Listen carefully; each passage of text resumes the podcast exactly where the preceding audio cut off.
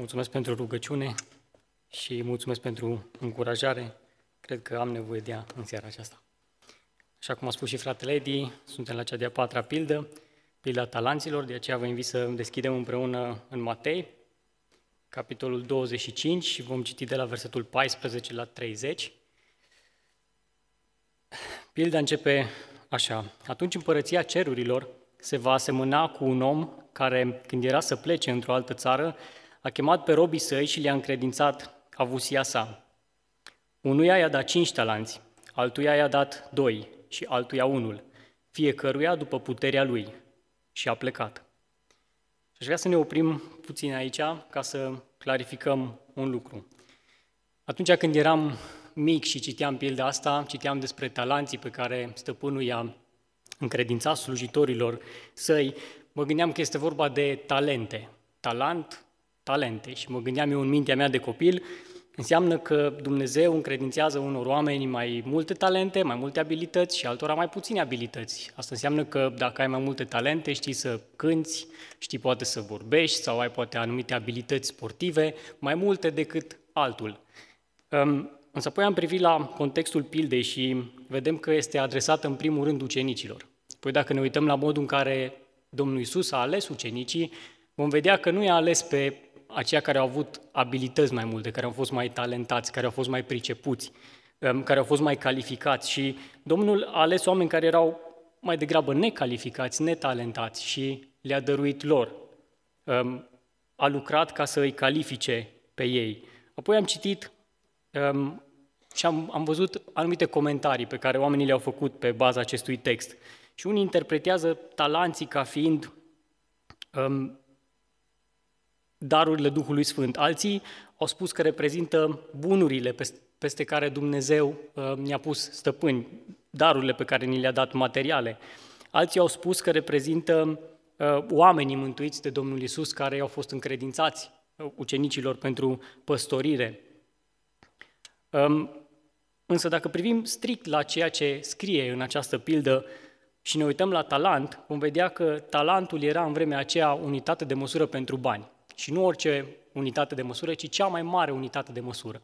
Cu un talent se măsura aurul, argintul, cupru și așa mai departe. Însă dacă ar fi să um, considerăm că talentul menționat în pildă este aur, unitatea aceasta de măs- uh, măsură reprezenta 34 de kilograme de aur, ceea ce este o, o sumă foarte mare de bani.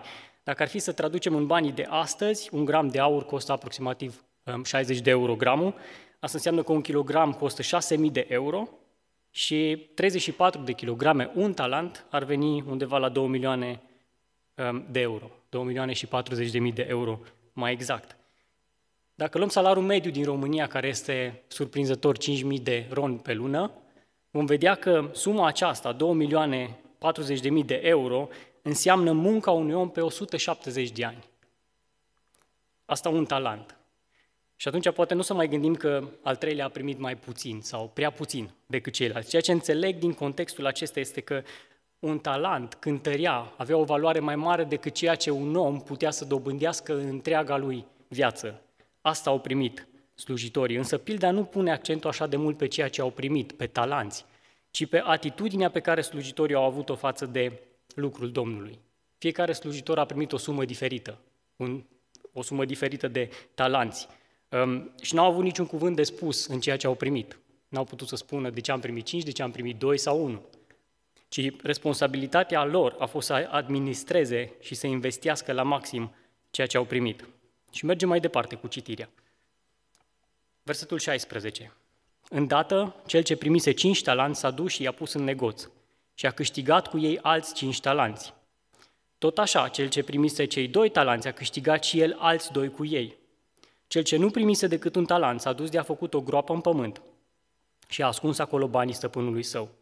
După multă vreme, stăpânul robilor acelora s-a întors și le-a cerut socoteala. Cel ce primise cinci talanți a venit și a adus alți cinci și a zis, Doamne, mi-ai încredințat cinci talanți, iată, acum am câștigat cu ei alți talanți. Și vedem că acest om vine cumva nerăbdător, abia așteptat să se întoarcă stăpânului, abia așteptat să arate ceea ce a făcut cu cu ceea ce stăpânul său i-a, i-a încredințat. Și vedem acest entuziasm în cuvintele lui, vedem un sistem, un sentiment de așteptare, e bucuros să-și vadă stăpânul, e bucuros, a așteptat cu nerăbdare întoarcerea lui. Și citim pilda aceasta, mi-am auzit aminte de uh, vremurile când eram mic. În școala primară se întâmplea ca să am școală de după masă uneori și dimineața să fiu liber acasă, surorile mele erau la școală, mama era la lucru, tata era la lucru și eram singur. Și pe vremea aceea, ca și copil, nu aveam telefon, nu aveam tabletă, la televizor nu erau desene și numai știri plictisitoare, nu aveam nici teme de făcut și atunci mama îmi spunea să nu fac prostii, eram singur acasă. Dar mai aveam momente din acestea de strălucire și mă apucam și făceam curat și spălam vasele și deam cu mătura în casă, ștergeam pe jos, făceam curățenie bec în, în casă. Și apoi așteptam pe mama. Dacă terminam înainte să vină ea, țin minte, mă puneam pe pat și o așteptam, nu mai făceam nimic. Dacă făceam ceva, riscam să fac mizerie în casă iară. Și stăteam și o așteptam pe mama ca să-i spun că am făcut mai mult decât ce mi-a încredințat ea. Nu numai că n-am făcut prostii, dar am făcut curat în toată casa și așteptam cu nerăbdare să vină acasă și să-i arăt. Și mă gândesc la acest slujitor că în același mod își aștepta stăpânul să arate, uite ce am făcut cu ceea ce mi-ai încredințat. Și vedem în versetul 21, stăpânul său i-a zis, bine rob bun și credincios, ai fost credincios în puține lucruri, te voi pune peste multe lucruri, intră în bucuria stăpânului tău. Credincioșia lui față de ceea ce a primit a fost în final răsplătită. Și acesta era exact răspunsul pe care mama mi-l dădea mie. Bine, rob bun și credincios. Ai făcut curat în bucătărie, data viitoare să faci și în cameră. Aceeași atitudine o vedem și la cel de-al doilea slujitor. Cel ce primise cei doi talanți a venit și el și a zis, Doamne, mi-ai încredințat doi talanți, iată că am câștigat cu ei alți doi talanți. Stăpânul său i-a zis, bine, rob bun și credincios.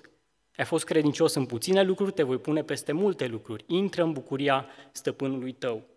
Și vedem că cel de-al doilea slujitor câștigă mai puțin decât primul, dar a și început cu mai puțin, astfel primește din partea stăpânului aceeași laudă. Și acum haideți să ne uităm la atitudinea celui de-al treilea slujitor. Versetul 24.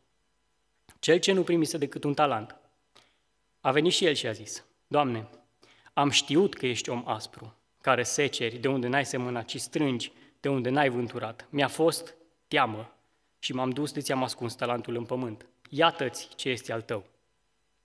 Și am stat și m-am uitat la atitudinea acestui om. Și în primă fază am spus, ce a făcut așa de rău?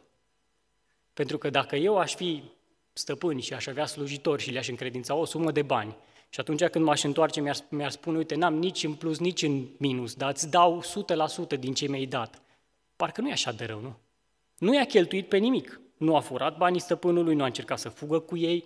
Atunci când a venit stăpânul, nu i-a dat o geantă cu chitanțe și facturi să-i spună, uite, pe asta am cheltuit banii, i-am pierdut. Nu s-a dus la jocuri de noroc, nu i-a dat pe droguri, nu i-a dat pe petreceri, ci a dat înapoi stăpânului 100% din ceea ce i s-a dat. Și am spune poate ce a făcut așa de rău. Dar haideți să vedem care este reacția stăpânului. Versetul 26, stăpânul său i-a răspuns, rob viclian și leneș. În alte traduceri scrie rob rău și leneș. Ai știut că secer de unde n-am semănat și că strâng de unde n-am vânturat. Prin urmare se cădea ca tu să-mi fi dat banii la zarafi, la bancher sau la cămătar. Și la venirea mea eu mi-aș fi luat înapoi cu dobândă ce este al meu. Luați-i dar talentul și dați-l celui ce are zece talanți. Pentru că celui ce are îi se va da și va avea de prisos, dar de la cel ce n-are se va lua și ce are. Iar pe robul acela netrebnic, aruncați-l în întunericul de afară. Acolo va fi plânsul și scrâșnirea dinților. Amin. Vedem în textul acesta că al treilea slujitor nu a fost condamnat pentru un lucru pe care l-a făcut. Pentru că de multe ori avem tendința că atunci când spunem despre un lucru că este rău sau despre un om că este rău, judecăm acel om după faptele rele pe care le-a făcut. Și am putea spune în dreptul acestui slujitor, așa cum spun oamenii în ziua de azi, de ce a făcut? Doar n-a dat în cap la nimeni. N-a dat în cap la nimeni și a văzut și el de treaba lui. Însă stăpânul folosește termenul acesta, rob viclean și leneș, rob rău și leneș. Și rău, cuvântul acesta este asociat mai degrabă cu neîndeplinirea potențialului cu a nu face nimic, în, în egală măsură cu a face lucruri rele, cu a încălca uh, porunca divină. În felul acesta, pilda ne încurajează să ne uităm la atitudinile celor trei slujitori. Și mi-am pus câteva întrebări. Prima întrebare pe care mi-am pus-o a fost, de ce nu a investit și cel de-al treilea slujitor? Care a fost motivul pentru care a ales să ascundă mai degrabă talentul decât să îl investească? Și m-am gândit că, în mod sigur, a fost riscant. Atunci când investești și când lași o sumă de bani din mână, nu mai ai control asupra ei. Și poate te întrebi, da, dacă nu mai rămân cu nimic? Dacă dau banii și îi pierd și nici banii pe care i-am avut nu o să-i mai am? Dacă lucrurile merg prost, cred că a trebuit să fie stresant, sincer, să primești dintr-o dată o sumă atât de mare de bani, să te, vă treziți peste noapte cu 2 milioane de euro în cont. Cred că e destul de stresant. Mi-aduc aminte numai uh, ziua anunții, după nuntă, când am numărat toți banii și trebuia să plătim dările la restaurant, cât de stresat am fost, că aveam așa de mulți bani. Nu aveam 2 milioane de euro, nici pe departe. Dar am fost mai stresat cu banii aia decât fără ei. Pentru că aveam o grijă. Au fost banii au o grijă pentru mine. Și atunci stau și mă gândesc, 2 milioane de euro să-i primești peste noapte din partea stăpânului, trebuie să fi fost stresant. Și poate s-a gândit că e o idee mai bună să păstreze ceea ce are, să țină pentru el. Atunci când investești, presupune să riști, presupune să te implici, presupune să te sacrifici, presupune să-ți dai interesul și să muncești pentru investiția ta, ca să te asiguri că o să reușească investiția respectivă. De aia cred că cea mai simplă soluție pe care cel de-al treilea a găsit-o a fost să nu facă nimic, să îngroape talentul. Să-l îngroape. E cea mai simplă și soluția cu cele mai puține dureri de cap. Însă vedem în pilda aceasta că atitudinea asta este privită de stăpân ca o atitudine vicleană, rea, în ochii lui Dumnezeu. Să fii ascultător de poruncile lui Dumnezeu implică să riști, să investești pentru împărăția lui Dumnezeu. Citeam despre un evanghelist contemporan, John Piper, a scris o carte care se numește Riscul este bun. Și explică în cartea sa că Dumnezeu, de-a lungul istoriei și în întreaga scriptură, cheamă credincioșii să riște, să-și asume riscuri pentru împărăția lui Dumnezeu. Și ne putem gândi la câteva exemple. David și Goliat. David n-a avut nicio garanție că în momentul în care va păși pe câmpul de luptă, Dumnezeu o să-l doboare pe Goliat. A ales să riște, a ales să pășească în credință și astfel a văzut biruința. Găsim o altă istorie foarte interesantă în 1 Samuel, capitolul 14. De la 1 la 6 găsim acolo tot contextul. Dacă poți să afișezi, Cosmin, 1 Samuel 14, de la 1 la 6. Într-o zi Ionatan, fiul lui Saul, a zis tânărului care îi purta armele, Vino și să pătrundem până la straja filistenilor, care este dincolo de locul acesta. Și n-a spus nimic tatălui său. Saul stătea la marginea cetății Gibea, sub rodiul din Migron, și poporul care era cu el era aproape 600 de oameni. Ahia, fiul lui Atihub, fratele lui Icabod, fiul lui Fineas, fiul lui Eli, preotul domnului Lasilo, purta efodul. Poporul nu știa că Ionatan s-a dus.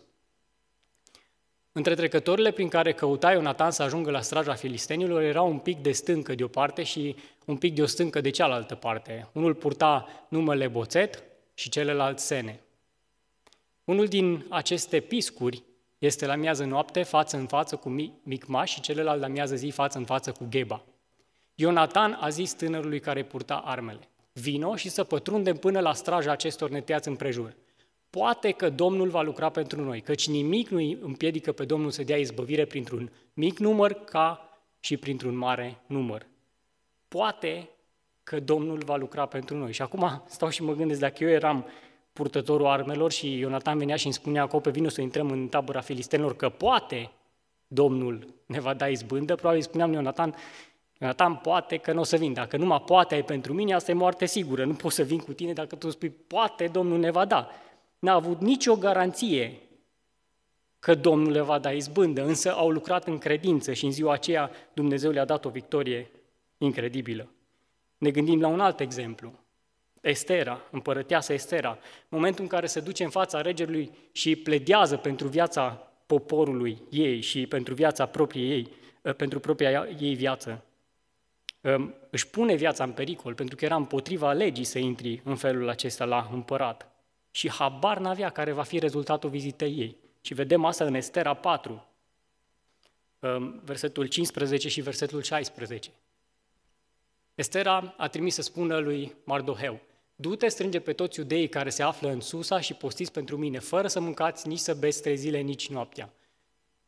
Nici ziua și eu voi posti odată cu slujnicele mele, apoi voi intra la împărat în ciuda legii și dacă va fi să pierd, voi pieri. Estera nu a știut dacă Mardoheu îi va da un răspuns favorabil sau nefavorabil. Dacă va fi să pierd, voi pieri. Ce fel de risc a trebuit să-și asume femeia aceasta pentru împărăția lui Dumnezeu? Mă gândesc mai apoi la ceva mai aproape un pic, la Noul Testament, la viața lui Pavel. Un om care a trăit o viață plină de riscuri și parcă risca la orice pas. Și citim asta în 2 Corinteni, capitolul 11, la 24 la 28. De cinci ori am căpătat de la iudei 40 de lovituri fără una. De trei ori am fost bătut cu nuiele. Odată am fost împroșcat cu pietre. De trei ori s-a sfărâmat corabia cu mine. O noapte și o zi am fost în adâncul mării. Deseori am fost în călătorii, în primești pe râuri, în primești din partea tâlharilor, în primești din partea celor din neamul meu, în primești din partea păgânilor, în primești în cetăți, în primești în pustiu, în primești pe mare, în primești între frații mincinoși, în ostenel și necazuri, în privegheri adesea, în foame și sete, în posturi adesea, în fric și lipsă de îmbrăcăminte și pe lângă lucrurile de afară. În fiecare zi mă apasă grija pentru toate bisericile. Pavel a trăit din risc în risc și parcă fiecare zi din viața lui era risc. Parcă n-a avut niciun moment în care să fie în siguranță, am spune noi, în viața lui. Ne gândim mai apoi la biserica primară.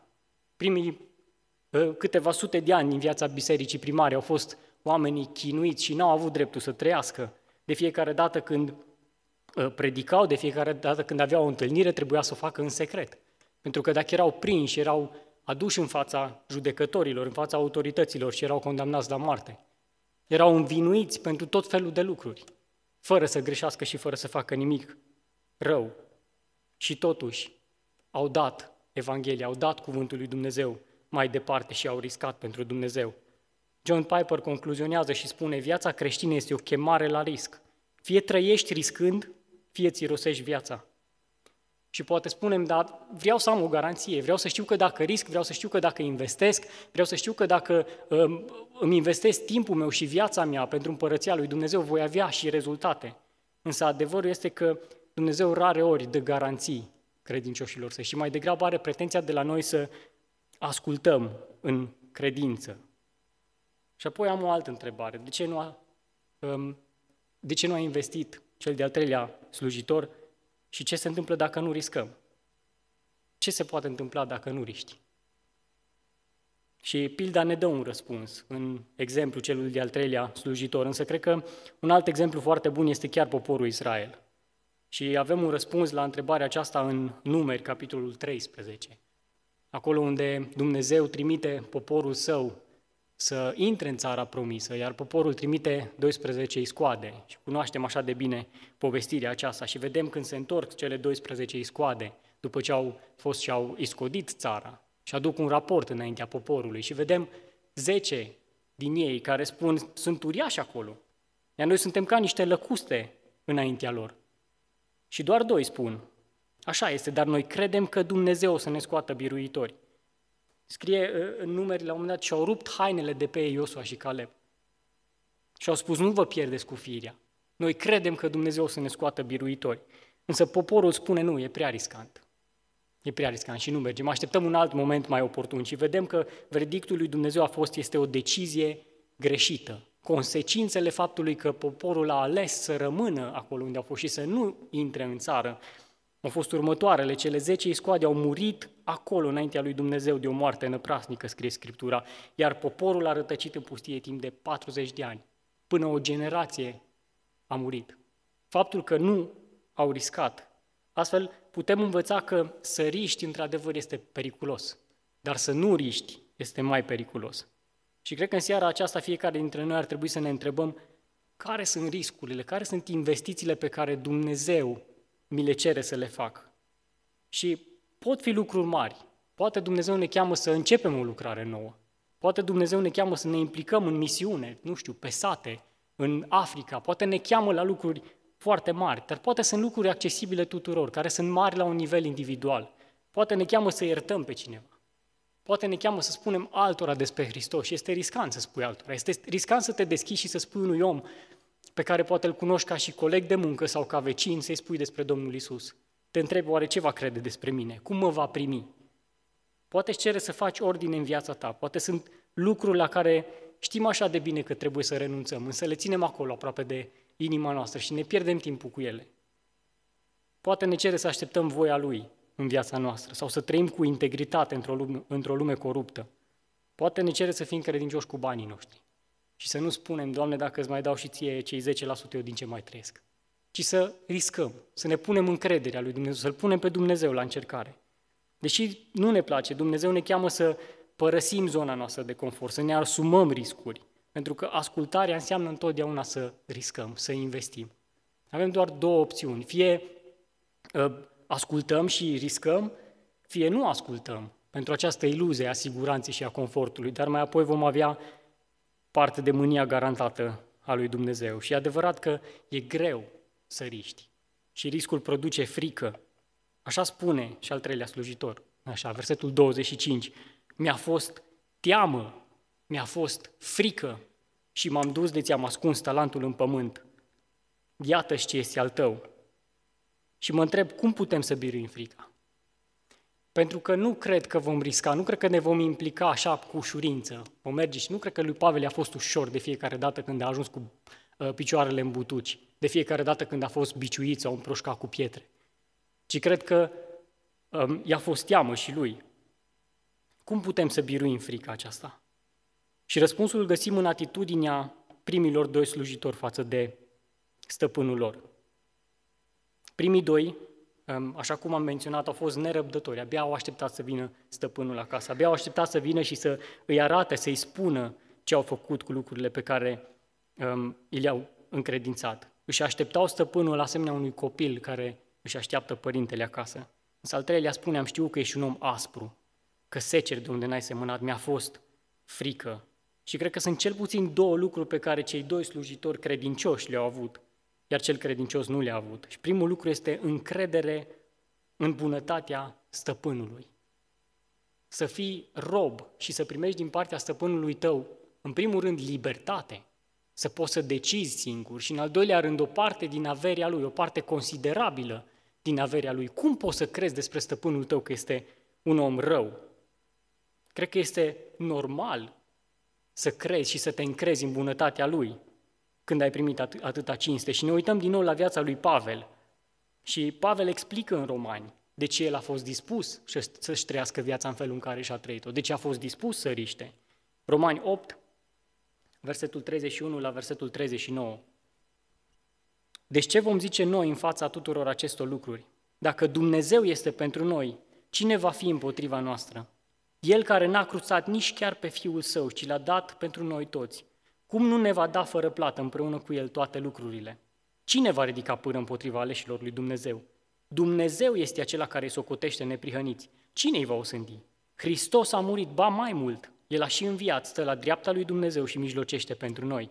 Cine ne va despărți pe noi de dragostea lui Hristos? Necazul sau strâmtorarea, sau prigonirea, sau foametea, sau lipsa de îmbrăcăminte, sau primejdea, sau sabia? După cum este scris, din pricina ta suntem dați morții toată ziua, suntem socotiți ca niște oi de tăiat. Totuși, în toate aceste lucruri, noi suntem mai mult decât biruitori prin acela care ne-a iubit, căci sunt bine încredințat că nici moartea, nici viața, nici îngerii, nici stăpânirile, nici puterile, nici lucrurile de acum, nici cele viitoare, nici înălțimea, nici adâncimea, nici o altă făptură, nu vor fi în stare să ne desparte de dragostea lui Dumnezeu, care este în Iisus Hristos, Domnul nostru. De aceea Pavel spune, eu o să risc, eu o să-mi investesc viața. De ce? Pentru că îl cunosc pe Dumnezeu. Pentru că slujesc stăpânului meu și stăpânul meu este acela care n-a cruțat nici măcar pe fiul său și l-a dat pentru mine, l-a dat pentru noi. Cum aș putea să nu am încredere într-un astfel de Dumnezeu? Cum aș putea să nu mă încred în bunătatea Lui? De aceea am încredere să trăiesc o viață de risc pentru împărăția sa. Dacă crucea arată ceea ce Dumnezeu simte pentru mine, de ce nu m-aș simți în siguranță să sar în brațele Lui? Dacă crucea arată, dacă jertfa lui Dumnezeu, Domnul Iisus arată ce simte Dumnezeu pentru lume. De ce nu i-aș cere lui Dumnezeu lucruri mărețe? De ce nu aș investi pentru împărăția Lui? Și mă întreb așa de multe ori, ce ar fi sau cum s-ar schimba viața noastră dacă am privit cu adevărat prin prisma aceasta, dacă am vedea lumea și dacă am vedea viața în modul în care Dumnezeu vede viața. Și m-am întrebat, este viziunea bisericii în concordanță cu sacrificiul pe care l-a făcut Dumnezeu pentru omenire? Tânjim să facem lucruri care să fie vrednice de jertfa lui Dumnezeu pentru noi. Nu vi se pare ciudat că așa de multe biserici astăzi și creștini în general trăiesc o viață așa de confortabilă și aleg o viață lipsită de griji, în care venim aici și ne întâlnim la biserică și tot așa de frumos. Și mergem acasă și ne facem treburile noastre și apoi venim din nou aici și tot așa de frumos, foarte confortabil. Apocalipsa 3 cu 3, vedem mesajul lui Dumnezeu pentru biserica lui Sardes, din Sardes. Amintește-ți deci ceea ce ai primit. Amintește-ți deci ceea ce ai primit și ai auzit. Ascultă de acestea și pocăiește-te, însă dacă nu te trezești, dacă nu te trezești, voi veni ca un hoț și nu vei ști când voi veni la tine. Așa de multe ori alegem confortul și mă gândesc la mine personal, în primul rând. Așa de multe ori aleg să trăiesc în mod confortabil decât să uh, investesc timpul meu, să investesc banii mei, decât să risc, să fac alegeri unde nu știu care va fi rezultatul, însă să le fac pentru împărăția lui Dumnezeu. Și am stat și m-am gândit dacă Dumnezeu a cerut lucrurile acestea de la biserica primară și de la primii credincioși. Mă gândesc la Pavel, la modul în care și-a trăit viața. Da, poate Pavel a avut cinci talanți și noi avem doar jumătate de talent. Însă Dumnezeu ne cheamă să punem în slujba Lui acea jumătate de talent pe care ne-a dat-o și să riscăm să investim pentru împărăția Lui.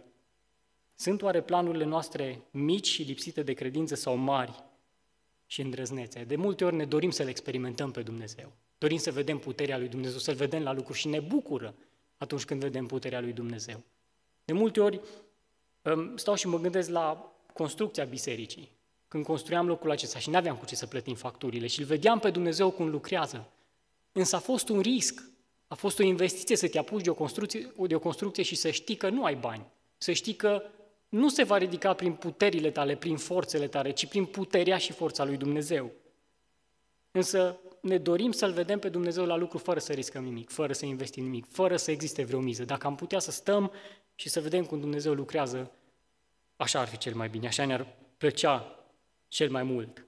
Evanghelistul Moody spunea, dacă Dumnezeu este partenerul tău, făți planuri mărețe.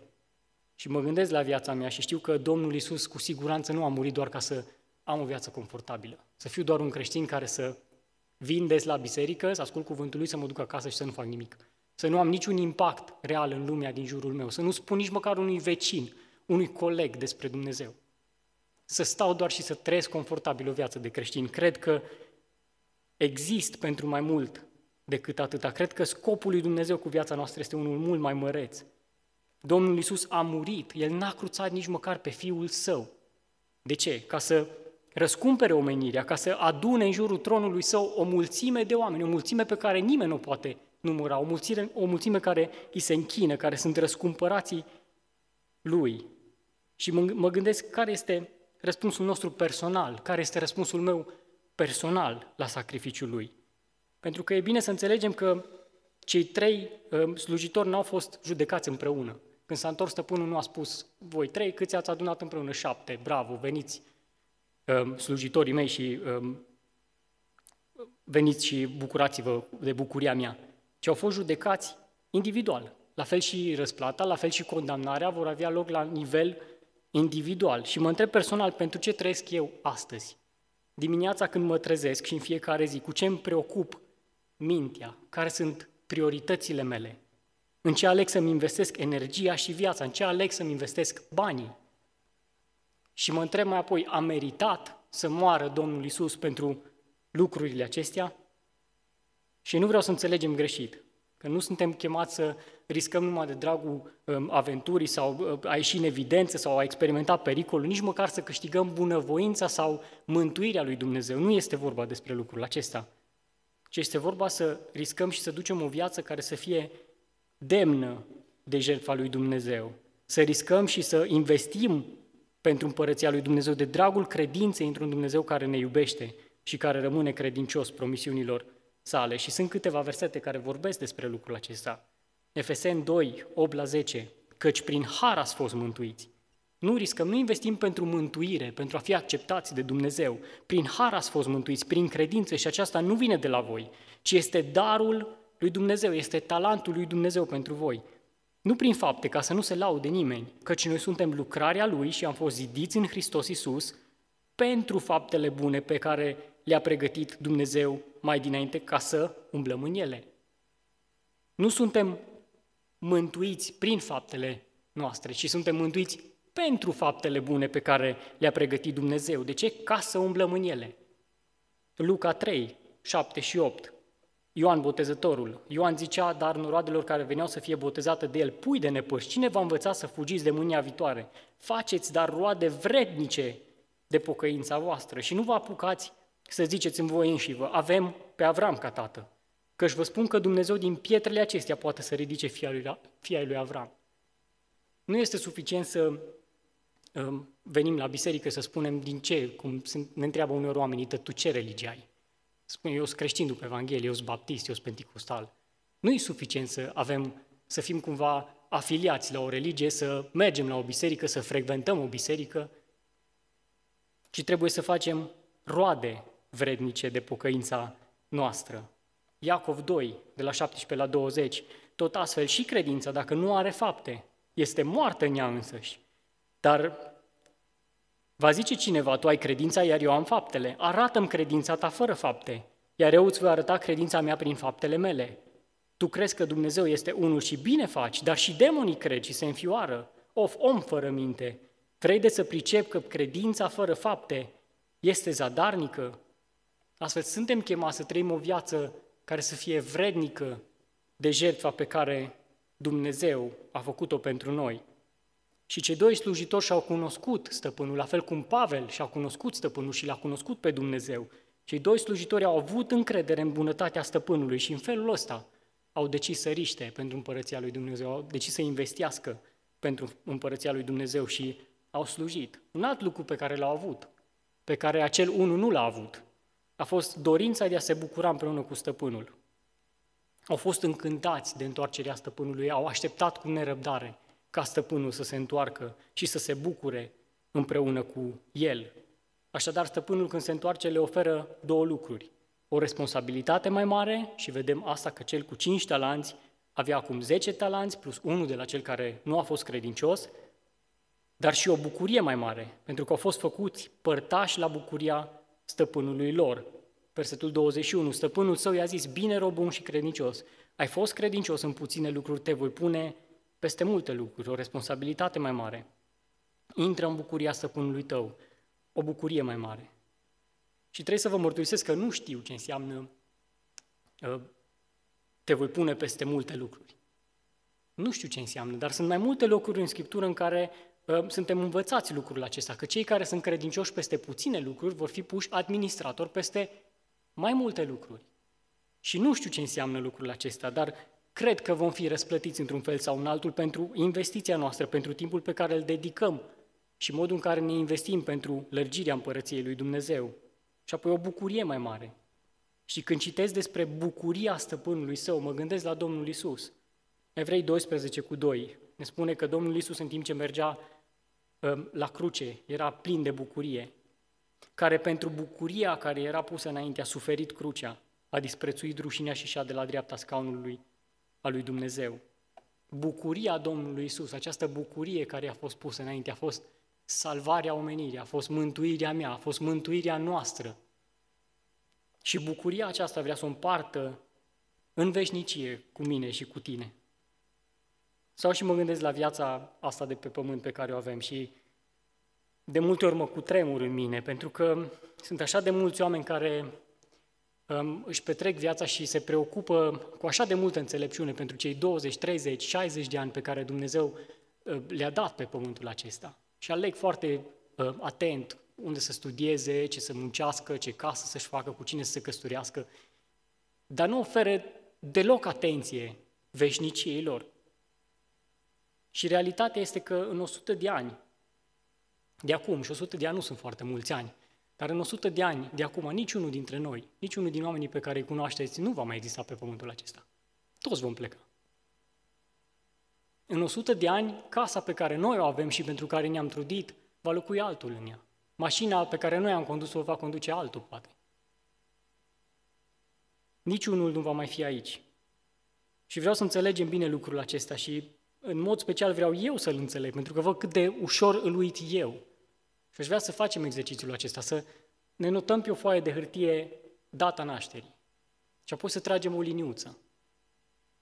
Și dacă ne gândim la data nașterii, fiecare dintre noi are o dată a nașterii și o sărbătorim. Suflăm în lumânări, primim cadouri, cântăm, ni se spune la mulți ani și ne bucurăm de ziua aceea. Dar niciunul dintre noi nu a ales ziua aceea. N-a fost un moment în care să spunem, eu în 10 octombrie 1991 vreau să mă nasc, la ora 10 seara, e o zi bună, e o dată bună, atunci aș vrea să mă nasc. Niciunul n-a, n-a spus lucrul acesta. Și apoi ne uităm după liniuță și vedem că acolo o să mai fie o dată. De multe ori, um, când am ocazia să merg la mormântări, mă uit prin cimitir și văd oameni care uh, sunt așa de înțelepți și își pregătesc până și mormântul, chiar dacă încă n-au murit și încă mai trăiesc. Și acolo văd lucrul acesta, văd o dată și văd o liniuță și apoi un loc gol. Însă la fiecare dintre noi locul acela gol urmează să fie completat și nici data respectivă nu o știm. Sunt două date pe care nu le cunoaștem și nu le putem controla. Și singurul lucru pe care îl putem controla este liniuța dintre cele două date. Și atât de scurtă e viața noastră exact cât liniuța aia de acolo. Și atunci întrebarea mea este, cum ne trăim liniuța?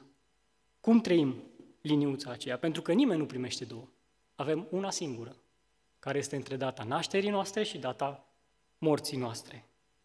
Dumnezeu descrie liniuța asta noastră și scrie în cuvântul său despre ea. Iacov spune în Iacov 4 cu 14, și nu știți nici măcar ce vă aduce ziua de mâine, căci ce este viața voastră? Sunteți un abur care apare pentru puțin timp și apoi dispare. Psalmii vorbesc cât mai multe lucruri despre viață. Psalmul 39 cu 5. Iată că zilele mele sunt cât un lat de mână, cât un lat de mână. Și viața mea este ca o nimică înaintea ta. Da, orice om este doar o suflare, oricât de bine s-ar ține.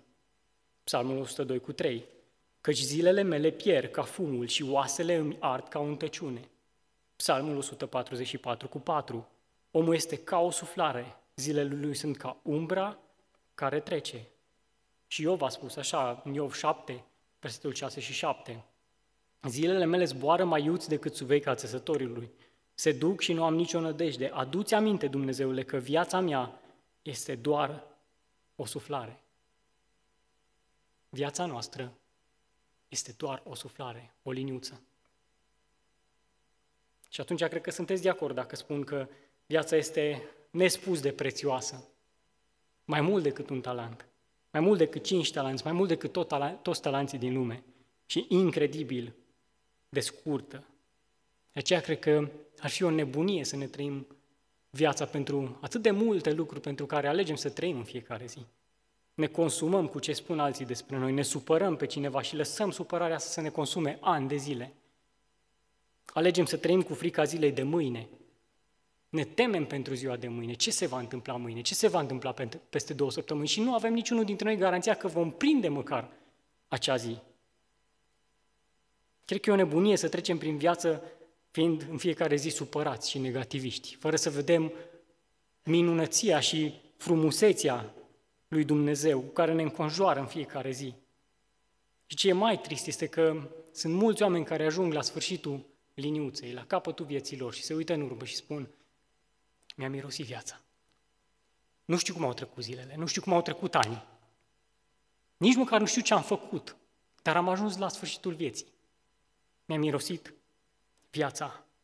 Nu știu cum s-a întâmplat, pur și simplu s-a întâmplat. Și uitându-ne la pilda aceasta, Mă uit la cel de-al treilea slujitor și mă gândesc, cu siguranță a regretat faptul că a avut în mână o bogăție atât de mare. Și alegerea lui a fost să o îngroape în pământ, în loc să riște și să investească pentru stăpânul lui.